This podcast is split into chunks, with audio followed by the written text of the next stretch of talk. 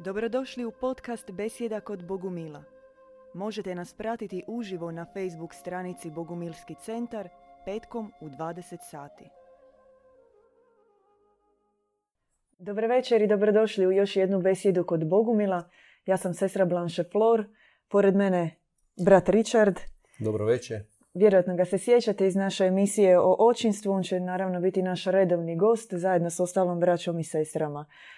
Tema e, poprilično sveobuhvatna, široka, pokušat ćemo je suziti onoliko koliko će biti prihvatljivo da možemo na nekakav suvisli način govoriti o njoj. Tri čovjekova oblikovanja. Prije nego što bismo počeli, htjeli bismo samo napomenuti da kad kažemo oblikovanje čovjeka, da pritom mislimo na njegovo rođenje, na njegovo stvaranje, odnosno na jedan malo širi pojam od onog nastanka, odnosno postanka čovjeka kao nekakve pasivne forme, mi želimo dati i podijeliti s vama naš e, bogumilski pogled kako je čovjek oblikovan. I kad upotrebljavamo tu riječ oblikovan, mislimo i rođen, i stvoren, i nastao. E, govorit ćemo večeras, kako smo i rekli, o tri čovjekova oblikovanja. Možemo odmah početi od prvog, onog zapravo čovjeku svojevrsnog, originalnog. Točno. Riječ je u biti o rođenju duše. Mi smo danas manje više navikli promatrati sebe kao ovo tijelo, osjećaj i misli. I poistovjećujemo se s time. A šta je duša, to je sad jedno veliko pitanje. O tome filozofi su skloni provoditi sate i sate filozofirajući. Prema bogumilskoj predaji sama duša je rođena i pod time možemo smatrati ovo prvo oblikovanje, samo rođenje naše, naše duše. A, nju, za razliku od, prema bogumilskoj predaji, za razliku od e, nekakvog e, stava, institucionalnog stava gdje je ona stvorena iz gline, a, ona je rođena, prema bogumilima, ona je, ona je rođena iz sastava nebeskog oca. Znači, mi kao duše božanske smo na sliku i priliku našeg nebeskog oca. Znači da kao što zemaljski čovjek rađa rodi dijete, muškarac i žena i dijete je nalik i na oca i na majku. Tako smo i mi kao duše naše nosimo, nosimo u sebi genetiku originala. Mislim pritom na tu suptilnu duhovnu genetiku. Da, to je ono što mi kažemo da čovjek u sebi sadrži božansku prirodu, božansku narav, jer ako je rođen od oca, e, prema bogumilskoj predaje, dakle sam otac od sebe e, izdvaja i možemo reći istješnjuje tu najsitniji dio, tu kvintescenciju, najvrijedniji dio sebe i stavlja ga u srce nebeske majke i iz toga se rađa nevina duša, novi, ne samo nevina duša kao čovjek, već čitav dobri univerzum. Na, na takav način dobri Bog, naš svevišnji dobri otac, stvara čitav dobri univerzum i svijet kao takav, dakle izdvajajući ga, rađajući ga iz samoga sebe. Kada mi govorimo o tome, zapravo imamo na umu jedan svijet koji je današnjem materijalnom, bilo kakvom poimanju i filozofskom zapravo nepoznat. E, on dolazi do te nekakve granice današnjeg svačanja početka svijeta od teorije velikog praska i tako dalje. To su visoka nebesa i samo takvo rađanje duše po sebi je zapravo uzvišeno i, i, i visoki pojam koji je materijalnom svijetu i ovako ograničenom razmišljanju zapravo nepoznat. Mi o tome na neki način možemo samo kontemplirati, ushićivati se u visoke meditacije, molitve. S jedne strane takav svijet je poznat e, prosvjetljenim dušama, pomazaničkim dušama, oni ga vide. E, oni ga mogu vidjeti, osjetiti i razumjeti. Mi s druge strane smo limitirani na neki način ovim, ovim tijelom i ovim shvaćanjem. Da, mi smo poistovjećeni sa našom percepcijom ovog trodimenzionalnog svijeta. Nešto kasnije, o, o, kad dođemo na drugo oblikovanje čovjeka, ćemo više reći o tome. Međutim, prema našem, našem shvaćanju, ovaj trodimenzionalni svijet je već dio tog pada duše. a sama naša poistovjećenost sa, sa ovim materijalnim e, mesom od kojih se sastojimo i, i, i percepcijom stvarnosti koja je ograničena na ovaj trodimenzionalni svijet, u stvari ograničujemo sebe i na neki način nama su visoka nebesa s kojih smo kao duše došli zatvorena. Mi ih ne vidimo. Kao što je sestra dobro spomenula, na zemlji postoje i drugačiji ljudi, pomazanici, prosvjetljeni bodhisatve kojima je taj svijet otvoren i koji imaju svježe sjećanje, odnosno ne čak sjećanje, nego oni, može se reći, i većinu vremena prebivaju u tim dimenzijama. Da, to se nažalost dogodilo da su zapravo duše izgubile dar viđenja. E, sa tim sjećanjem je i otišlo viđenje onoga svijeta, takvog e, prebivanja zapravo uz oca i bivanja uz njega u takvom dobrom univerzumu i takvom svijetu koji ide od njega. Ima takva jedna zanimljivost u starijim kulturama, recimo u starom Egiptu, su djecu kad bi do druge godine, zapravo kad bi dobili već prvi dar govora i kad bi mogli artikulirati donekle razumljive rečenice, prvo pitanje kojima bi im se obraćali je bilo tko je Bog. I zapisivali su takve odgovore, zato što su smatrali da djeca između prve i druge godine se još uvijek sjećaju toga još uvijek te duše koje su došle od dobroga oca još uvijek nisu toliko otišle daleko svjetovno i još nisu toliko prošle na neki način i preoblikovanja ovoga svijeta, naravno mislimo svjetovnog, ovog materijalnog, da se mogu još uvijek prisjetiti bivanja uz oca. Tako da... da, to je zanimljivo. Prema jednoj objavi Nebeske kraljice, djeca do te prve, druge godine, uvjetno do druge nekad se već gubi to sjećanje i sa prvom, često plaću upravo zbog toga što im se malo po malo zatvara, zatvara taj nebeski svijet. Naime, mi kao roditelji e, jednostavno tako smo odgojeni i onda na neki način prenosimo to i na svoju djecu. Mi ih formiramo tako da oni percipiraju isključivo ovaj trodimenzionalni svijet. I oni plaću, njihovo srce, njihova duša plaće zato što gube, uh, gubi im se, zatvaraju im se nebesa. Zatvaraju im se nebesa, a s druge strane i, i vjerojatno postoji neka svjesnost tog drugog oblikovanja kroz koji su prošli, još neko sjećanje na to. No prije nego što bismo trebali preći na to drugo oblikovanje, postoji jedan takav zanimljiv mit, bogumilski mit koji će možda e, malo pobliže objasniti e, cjelokupnu metafiziku pada duše, odnosno ilegalnog oblikovanja koje je nad njom izvršeno. Dakle, kada govorimo o prvom oblikovanju, mislimo na nebesko rođenje od dobroga oca sa svom puninom božanske naravi koju preuzimamo od njega sa dobrotom, milosrđem, e, dobrohotnošću, e, ljubećim srcem, takvim srcem koje može i na daljinu obožavati bližnjeg, ne biti limitirano tim vremensko-mjesnim uvjetima. A s druge strane, kada govorimo o drugom oblikovanju, govorimo o nečem ilegalnom, o nečem što je prouzročilo pad duše. I ima takvi, takav mit, bogumilski mit o meti. Meta kao sastav antisvjetla, antiboga. Da. E, no, možda prije nego što spomenemo metu, možda je dobro reći da se prema tom mitu da je prethodnica padu duše kroz drugo oblikovanje o kojem ćemo sada govoriti, da se dogodio pad našeg starijeg brata, mm. Anđela Svjetlonoše ili Lucifera. Kao najstarijeg našeg uh, uh, uh, brata koji je uživao poseban status među anđelima i bogumilska predaja glasi da je u jednom trenutku se dogodio njegov pad.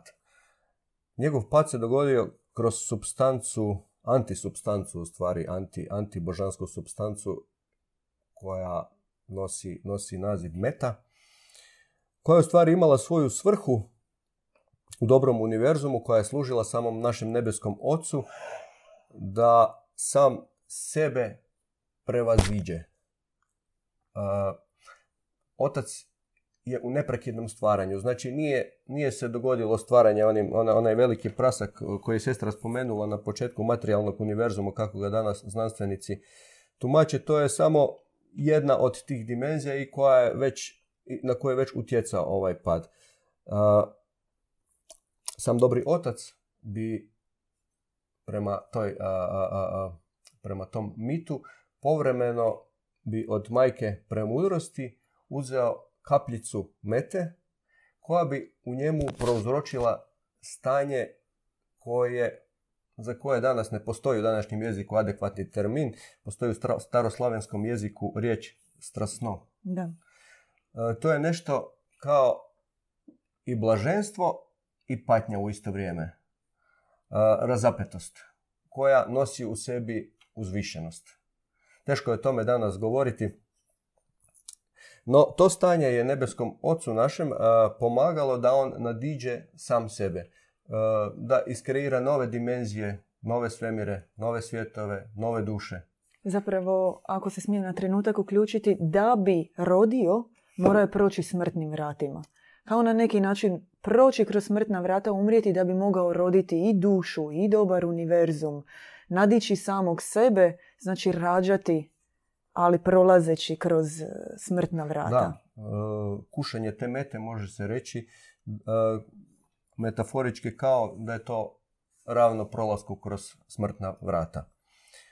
I Lucifer kao najstariji sin našeg nebeskog oca je to gledao i to ga je jako zaintrigiralo. I sam je htio to kušati. I tako je na ilegalan način uzeo, metaforički rečeno, dočepao se te škrinjice u, u koje je uh, bio spremljen sastav mete i uzeo kapljicu koja mu je bila na prvu uh, vrlo privlačna, vrlo slatka i doslovno kao ona droga počela ga mamiti da uzima još. I on se doslovno natrpao te mete i pao u, u, u smrtni, u agoniju. On nije bio pripremljen za to, uzeo ogromne količine i nebeski otac naš, e, kad je vidio, to e, vidio je kao otac koji onako vidi e, cjelokupnu budućnost, vidio je da mu njegov najstariji sin pati da umire i on je iz sebe izvukao svu svoju snagu, svu svoju dobrotu i udahnuo u Lucifera kako bi mu vratio život. I on ga je oživio. Vratio ga je nazad, međutim Lucifer više nikad nije bio isti. I u nekom trenu Lucifer je zatražio od oca da ga pusti da ide svojim putem. Poželio je kreirati neke svoje svemire, igrati se Boga, može se, može se tako reći. I naravno, naš nebeski otac je to, videći šta će se dogoditi, on je ipak njemu to dozvolio, jer zakon slobodne volje kao vrhovni zakon univerzuma ne smije prekršiti no, kako je vidio što će se događati kroz sljedeće milijarde godina, on je majku premudroc zamolio da se brine i nadgleda Lucifera. Da bude uključena u cijeli taj razvoj koji će se događati. I tu se događa početak pada. Lucifer je prvo počeo zavoditi anđele sa prvog i drugog neba nije imao pristup na viša nebesa, nije im mogao zavesti. To su, to su znači, anđeli iz prvog i drugog neba prema predaji, to su mlađe duše koje još nemaju, uh, nemaju još u sebi imunitet na zlo, vrlo su naivne, može se reći. I Lucifer ih je lako zavodio i uvlačio u svoj projekt. I da skratimo cijeli mit, može se reći da smo mi ti anđeli sa prvog ili drugog neba koji smo uvučeni u njegov projekt danas. Preoblikovani kroz drugo oblikovanje o kojem ćemo sada govoriti. Da, to je taj pad duše u kojoj je zapravo izbrisano sjećanje na to prvo rođenje, na originalnog dobroga oca. Ta prevara koja je izvršena putem Lucifera, koji je namamio duše na način e, on vam nije pružio sve što vi možete, ja vam dajem perspektivu, ja vam dajem novi život, ja vam nudim puno više nego što on to ljubomorno čuva za sebe. Izbrisano je sjećanje i Na dušama su izvršene tako, mi imamo takav mistični broj, oko kažemo 180 operacija, kao da se išlo dublje, što dublje do onih nutarnjih, najdubljih božanskih sastava, božanskih čestica koje su od dobroga oca.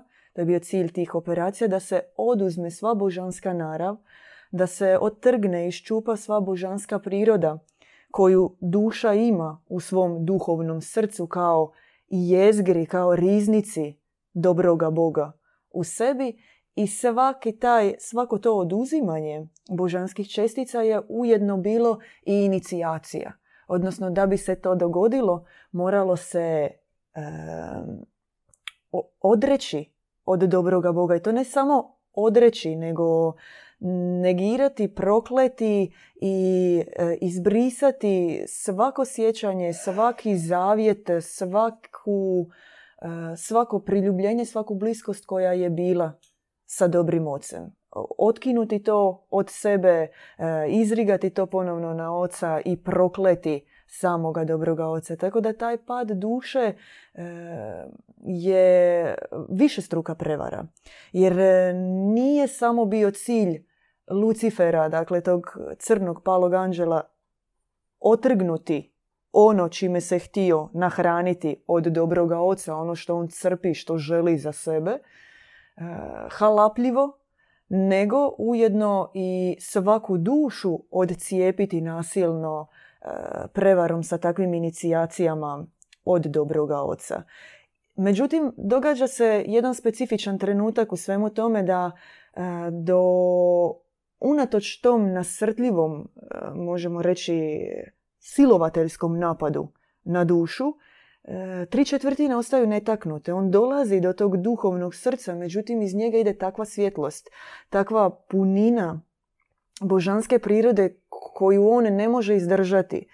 I e, mora, mora, mora sakriti to, mora zapečatiti i stavlja se, prema tom mitu stavlja se nekoliko slojeva, da, astralne gline, to duhovno srce, ono ostaje baš zapečeno, kao terakota, ako se možemo tako slikovito izraziti. E, I ostaje sakriveno, ta božanska riznica, ono što ona se ne može sjedne, ne može se manifestirati, ne može se projaviti i očitovati, a s druge strane i ostaje ostaje unutra sakrivena i e, ne može on doći do nje. Tako da kad mi kažemo da čovjek je nastao iz praha i gline, govorimo na neki način čak to jest od tog trenutka pa nadalje misli se. Međutim, sama ta riznica dobroga Boga, svevišnjega, ona ostaje unutra i ona će se kasnije, ćemo govoriti o tome u trećem oblikovanju, postoje načini kako da, da to svjetlo koje je ostalo zatvoreno unutra se projavljuje kroz te slojeve zapečačene gline, odnosno kako da se to duhovno srce koje je zatvoreno, zapečačeno, izoperirano, zalijepljeno, kakve god glagole želimo upotrijebiti, ostalo zapravo unutra, taj dobri bog koji je zapravo ostao unutra. Da. s jedne strane ta astralna glina, uvjetno rečeno, ona čovjeka ukalupljuje. Ona, ona od nas je stvorila ljudsku rasu kakvu mi danas poznajemo i ono što mi smatramo normalnim. Božanska priroda je zacementirana i čovjek je na neki način kao nekakav polurobot koji ima svoj emocionalni i racionalni život. A o onome duboko unutra malo se zna. No, svako od nas je barem jednom u, životu iskusio uh, nekakvo probuđenje, kad se barem na, na, na trenutak uh, probije ta glina e, astralna kad, kad prosjaji dobar univerzum i uspije dotaknuti srce i srce barem na trenutak, govorimo o duhovnom srcu kao, kao nekakvom duhovnom organu u nama koje, koje je u stvari organ za percepciju božanskog svijeta. I kada taj bljesak tog ganuća se dogodi, svakome se to barem jednom u životu dogodilo i može se dogoditi nekakvo kratko prisjećanje na, na taj original. Međutim, ta glina ima svoju inerciju, ona čovjeka vraća u ono stanje svakodnevnice i ponovo se navlači zaborav i to već nakon par sati bude a kamoli nakon nekoliko dana, kao nekakvo bljedo sjećanje u koje se, koje se jednom dogodilo. Još je možda zgodno napomenuti kod tog drugog oblikovanja, odnosno preoblik, ilegalnog preoblikovanja duše, uh, ugradnja uh, fornaksa, izvora, izvora požude u čovjeka, u, njegovo, u njegova suptilna tijela, u njegova suptilna tijela je ubačena, ubačena, može se to nekako metafizički gledano kao tamna crna kuglica. I na slavenskom jeziku još tu zovu župel.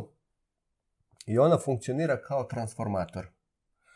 Transformira božanske čestice koje su prekrivene uh, tim astralnim slojevima u nekakve kratkotrajne užitke koji se manifestiraju kroz požudu počevši od nekakvih e, grubih e, seksualnih naslada pa do finijih razina naslada kroz e, hranu, uživanje u hrani, kroz jednostavno bilo kakve užitke koji su danas čovjeku poznati. Postoje naravno i subtilnije verzije kada se, kada se energija iz tog župela transformira, odnosno božanska energija, naše božanske čestice se transformiraju. One one, one u stvari eksplodiraju u tom trenutku. Događa se, događaju se mikroeksplozije. Kolosalna energija e, e, se oslobađa i ona, ona daje čovjeku taj nekakav kratkotrajni užitak. Ali događa se pritom ogromna posljedica, čovjek gubi malo po malo svoju božansku prirodu. I to je sve dio tog drugog oblikovanja.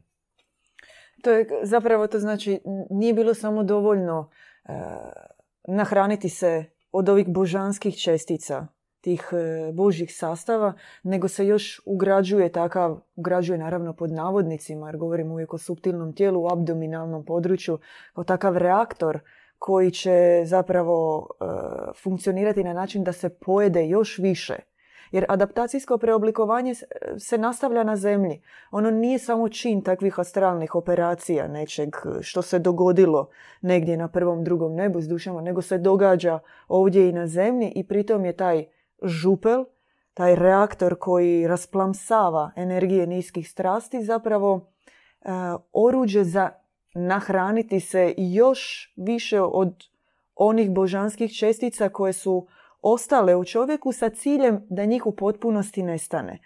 Mi u trenutku kada govorimo o dušama koje nemaju u sebi uopće božanskih čestica, božanskih sastava, dakle te izvorne, originalne prirode dobroga oca, zaista govorimo o ultimativnom padu duše i takve duše postoje. Međutim, ljudi današnjice, oni nisu zapravo na tom nivou. Kod njih taj proces e, tih eksplozije koji se događa unutrini kojima se tih niskih strasti, nagona, to je kao nekakvo stanje narkomana. Na trenutak se osjeti naslada od toga, međutim duša od svega toga zapravo na neki način pati. Ne na neki način pati, nego konkretno pati. To nije stanje koje, koje je njoj prirodno, od koje, ona želi, od, u stanje vapaja u koje ona dođe nakon nekog vremena, ona ne razumije, zato što ni ne razumije samo tu motoriku, metafiziku rada, onoga ishvaćanje što, tog procesa koji se zapravo događa, da je njena duša u tom padu.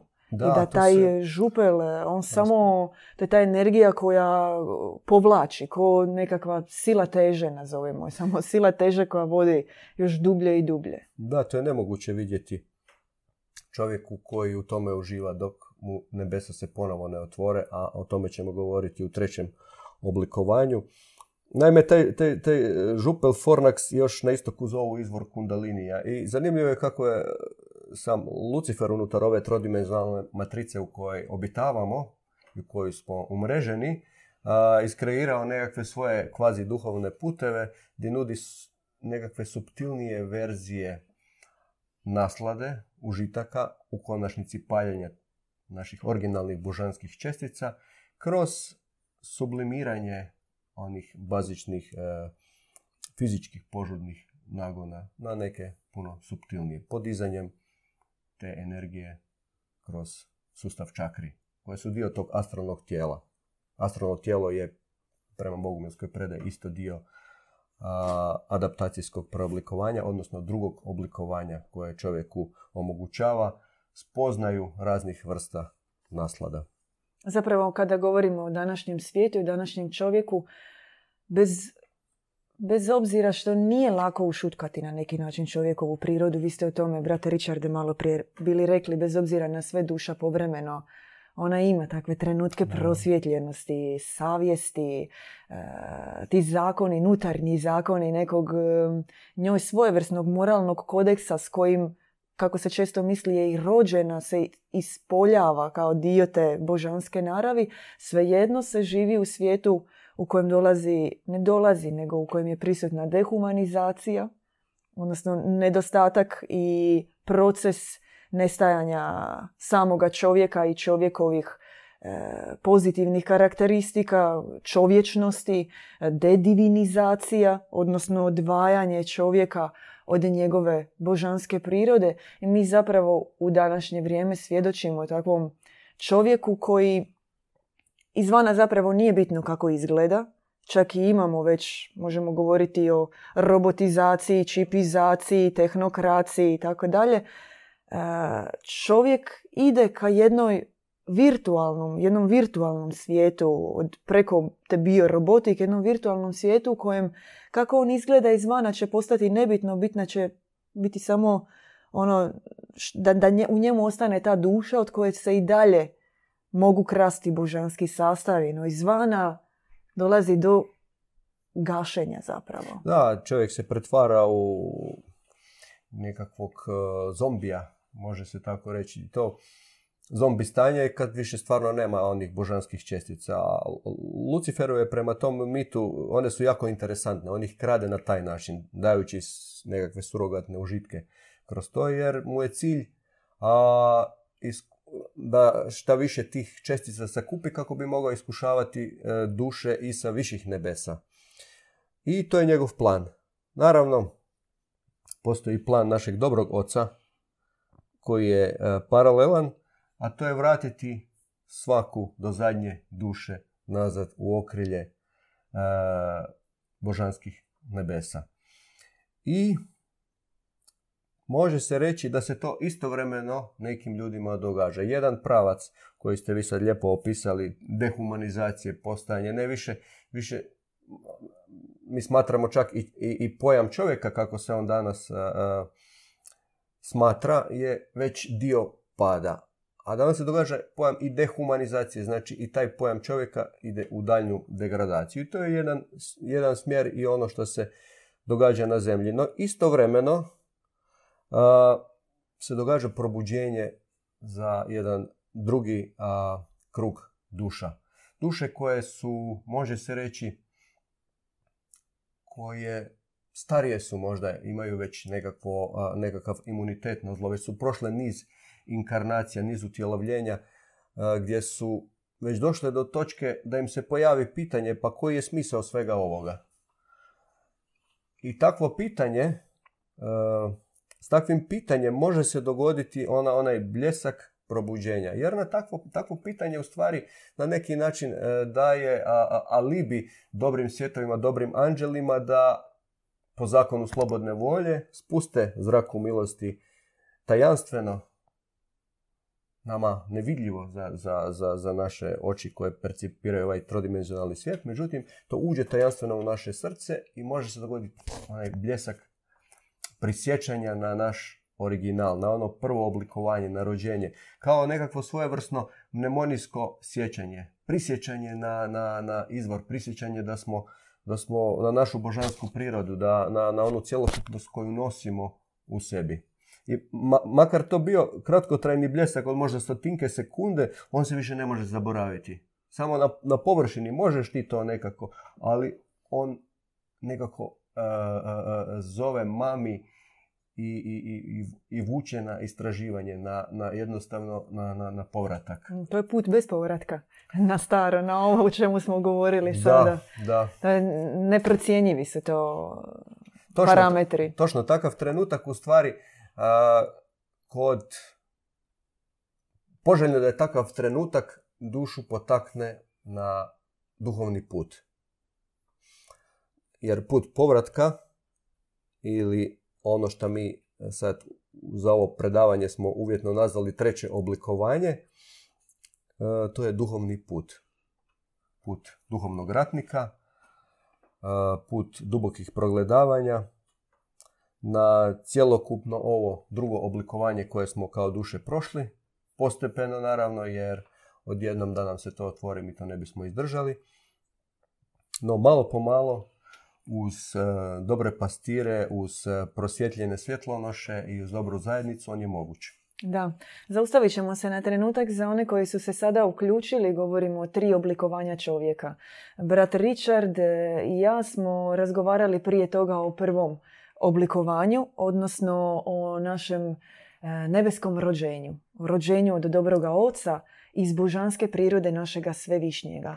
I govorili smo o tome kako svu narav, svu, sve karakteristike i svu prirodu našega dobroga oca e, svaka duša zapravo i mi takvi sadržimo u sebi. E, naravno, kada smo govorili o tom prvom oblikovanju i o rođenju iz, i od oca, govorili smo o svjetovima koji su pokušali smo nekako govoriti i kontemplirati o svjetovima koji su današnjem umu, današnjem srcu jednostavno neshvatljivi i njima se možemo približiti kroz molitvu, kroz ozarenja, kroz takvo stanje ozarenosti, e, ushita, odcijepljenosti od ovoga svijeta da ih možemo ma, na trenutak okusiti, okusiti omi, omirisati, barem malo. sestro, ako imamo nekoga ko većinu vremena prebiva u takvim svjetovima, poput uh, našeg djeda Ivana, da. bivati u njegovoj blizini, onda dovoljno da si otvoren, ulaziš automatski. Apsolutno. On i prebiva u tom svijetu, a mi, mi pored njega možemo, kako ste rekli, samo okusiti dio toga. S druge strane, postoji ilegalno oblikovanje pada duše koje se prema bogumilskoj predaji naziva adaptacijskim preoblikovanjem, odnosno duša je adaptirana od strane Lucifera, odnosno Lucifer je na prevaru adaptirao duše prvoga i drugoga neba, izvršivši niz e, operacija na njihovim duhovnim tijelima e, i zapečatio, glinom zatvorio duhovno srce, samo riznicu dobroga oca. I mi smo sada zapravo došli do trećeg oblikovanja, odnosno do procesa preobrazbe ili kako je brat Richard rekao, do samog početka duhovnog puta, do onog trenutka prisjećanja koji će postati potencijalni put oslobođenja riznice dobroga Boga koji postoji u suštini, u, u, svakoj duši, u svakom čovjeku.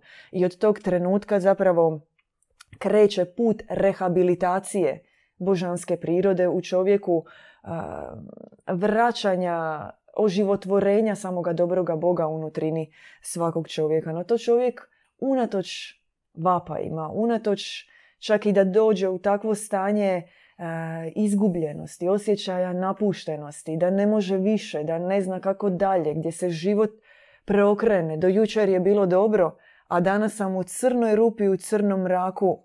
Ne znam što dalje, koji je smisao života, koji je cilj, koja je svrha svega ovoga. Čak i u takvim stanjima vapaja čovjek to ne radi sam. To su trenuci zapravo u kojem do njega dođe vjesnik dobroga oca. E, premudrost u takvim trenucima šalje utješenje duši i kaže ovo je početak duhovnog puta. I taj put, to je put i kajanja, e, i introspekcije, i progledavanja, i raskrinkavanja.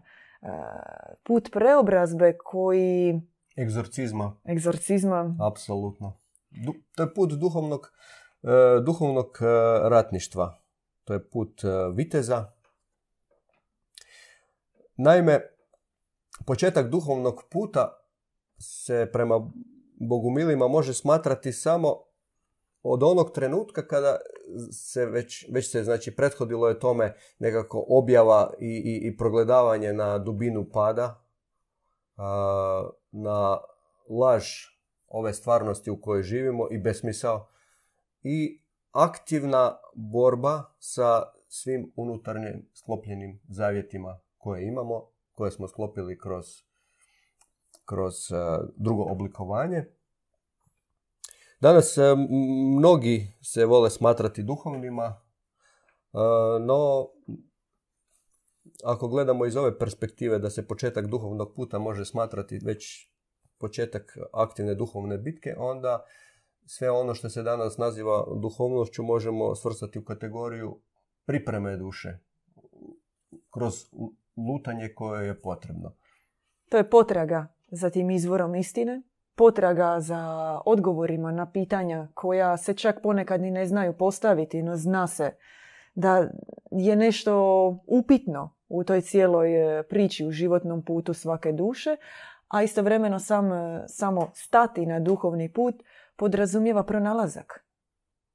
Pronalazak duše tog samog izvora istine od kojeg se može napojiti, od kojeg se može e, iscijeliti, od kojeg se može, to je onaj izvor čiste vode, nije nekakva buteljirana voda, nije nekakva voda iz špine, nego baš istinska izvorska voda kao zdenac života. Utjelovljena u pomazaniku, u Kristu, e, kakav je jedan od njih danas otac Ivan. Naime, i sam Lucifer e, zna za tu tajnu, pa on šalje i svoje igrače na zemlju, e, nekako s tim ukradenim božanskim česticama koje pokro dušama, okiti zamislite se sad jednu zmiju kao koju, koju nekako okiti i onda i oni blješte.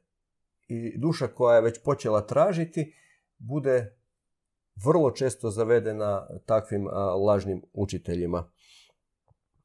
I sad e, metrika kako prepoznati pravoga je možda nije za ovo predavanje, e, jer je to priča sama za sebe. E, no,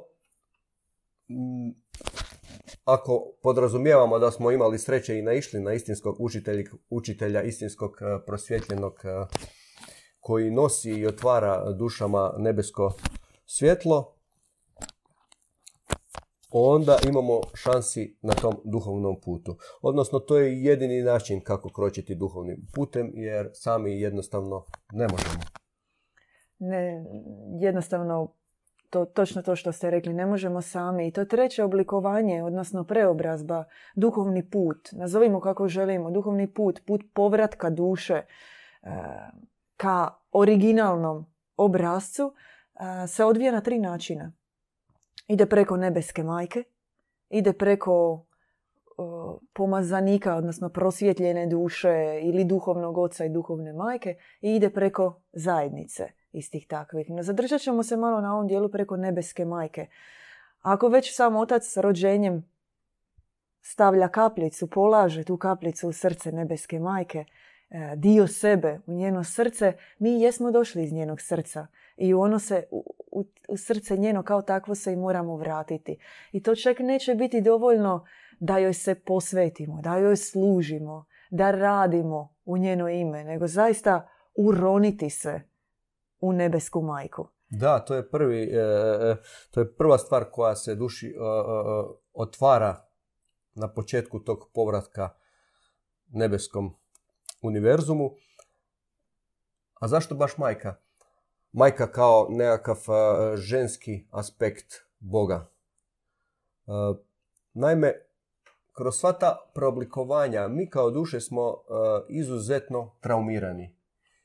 I jedino majčinskim aspektom Boga kroz to, kroz tu nježnost, e, milosrđe, utješenje. utješenje, mi možemo, može se reći još čak ni ne možemo kročiti duhovnim putem, nego, nego u tim počecima e, kad se kad duša zavapi i krene na duhovni put, objavljuje se taj svijet nebeske majke. I događa se konsolamentum od e, ta riječ nosi u sebi značenje utješenje. Natapa se duša milošću sa nebeskih izvora koje liječe one duboke traume kao kod kao duše može se usporediti sa malim, malim novorođenčetom, malom, malom bebom koja sama ne može ništa, može samo onu, onu, onu e, sisu primiti i piti mlijeko iz nje. I mi smo na samom, samim početcima upravo u takvom stanju. Mi smo zapravo ona djeca o kojima smo govorili na početku priče, bez obzira sa koliko godina se dogodi probuđenje i sa koliko godina počne taj duhovni put, mi smo ona djeca koja plaću, koja su neutješna zbog gubitka dobroga oca, koja ne znaju kako bez njega, majka je ta koja nas mora pripremiti za susret s njim, za objavu dobroga Boga, jer duhovni put to je i put objave dobroga Boga, prisjećanja na dobroga oca. I jedino kroz njeno srce se to može dogoditi. Ona je ta koja će nas primiti, koja će nas utješiti, a koja će nas i okrijepiti i pripremiti da mu idemo u susret. Taj, to je svojevrsni shvaćanje i prisjećanje i majke i oca i nebeskih roditelja. ono što je zanimljivo na duhovnom putu po naravno bogumirskom shvaćanju je proces promjene pogleda na samoga sebe. Odnosno čovjek je naviknut promatrati sebe zakonima ovoga svijeta, društveno uvjetovanim u ovoj matrici u kojoj živi. Međutim, sam susret sa prosvjetljenom dušom, s pomazanikom, daje sliku preobraženog sebe, perspektivu sebe kroz vječnost. I taj pogled duše i shvaćanje duše da je ona ono kako je pomazanik vidi da je zapravo duhovnom putu jedno progledavanje i pogled prema vječnosti. Da, duša dobiva cilj svoj. Ona vidi kud ide, kud stremi. A, I ona e, jednostavno bez toga ne bi mogla kročiti tim duhovnim putem. Jer je isto e, kroz, kroz otvaranje dubine pada koji, koji ima nekakav negativni aspekt u, svome, u, tome svemu, bez, bez te nekakve e, e, pozitivne slike tog originala koju istinski pomazanik jednostavno svojim prisustvom od, od, otvara. Nama se to svima dogodilo u blizini oca Ivana.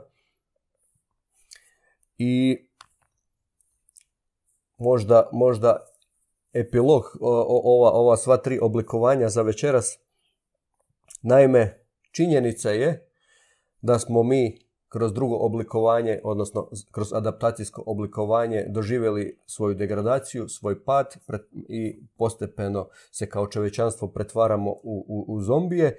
No dobra vijest je da je povratak ocu moguć i na određenom stupnju kad svaka duša ima tu, može se reći, nekakvu svoju, e, svoje vrijeme,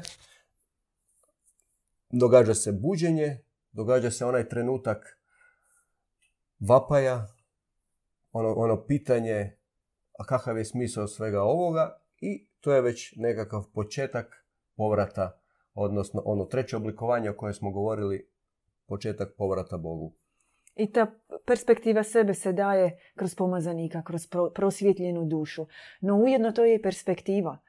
E, taj put povratka, on će biti e, preobrazba sebe po određenim smjernicama, odrazima, obrazcima koju god želimo riječ upotrebiti, odnosno po etalonu, po savršenoj mjeri onoga kako se duša treba formirati da bi se vratila u svoje originalno stanje. I za to e, su tu duhovni očevi i duhovne majke odnosno oni najintimniji subesjednici svake duše kojima je dan takav dar od premudrosti da i koji su sami to ostvarili da mogu pomoći duši na tom putu povratka. Jer u trenutku probuđenja na duhovnom putu je stanje šoka trenutno. Ali onda kreće, taj kako je brat Richard rekao, viteški povratak, ratnički put povratka duše koji, se, koji nije samostalan put, koji nije izoliran put. To nije asketski put u tom smislu da podrazumijeva odvojenog čovjeka od ostatka svijeta, upravo suprotno. Nema boljeg pogleda na sebe nego kroz srce bližnjega, kroz srce onoga u kojem je već očitovana božanska priroda dobroga oca, kroz duhovnog oca, kroz duhovnu majku, kroz braću i sestre. I zato su e, i postojale takve i katarske i bogumilske zajednice unutar kojih e, se davalo kroz srce pomazanika savršena onako heterarhijski preko pomazanika očeva, majki, braće i sestara se daje punina dobroga oca. Da. u biti to je možda i najbolji pogled na, na, na ljude oko sebe. Kad, kad gledamo, ako, kad se prisjetimo da, da, da dolazimo od nebeskog oca, a onda možemo vidjeti ljude oko nas kao braću i sestre, kao s tim da neki, nekima još nije vrijeme za buđenje i još žele kušati e, e, sve u ovom svijetu, a neki su spremni i neki, neki duša im je spremna i oni samo čekaju da se pojavi neko svjetlo koje im može pomoći, koje može pomoći u njihovom povratku. I mi se obraćamo večeras upravo takvim dušama koje nas slušaju, koje je ovo predavanje zaintrigiralo, čija su srca čula odjek naših riječi i pozivamo vas da nam se pridružite na našim predavanjima live. Prije toga vas pozivamo da se probudite, da se prisjetite i naravno da dođete na predavanje i da stanete na viteški put. Put povratka ka svom originalnom izvoru. Veliki pozdrav, hvala što ste bili s nama u još jednoj besjedi kod Bogumila. Do sljedećeg petka. Doviđenja. Doviđenja. Slušali ste podcast Besjeda kod Bogumila. Podsjećamo da nas možete pratiti uživo na Facebook stranici Bogumilski centar petkom u 20 sati.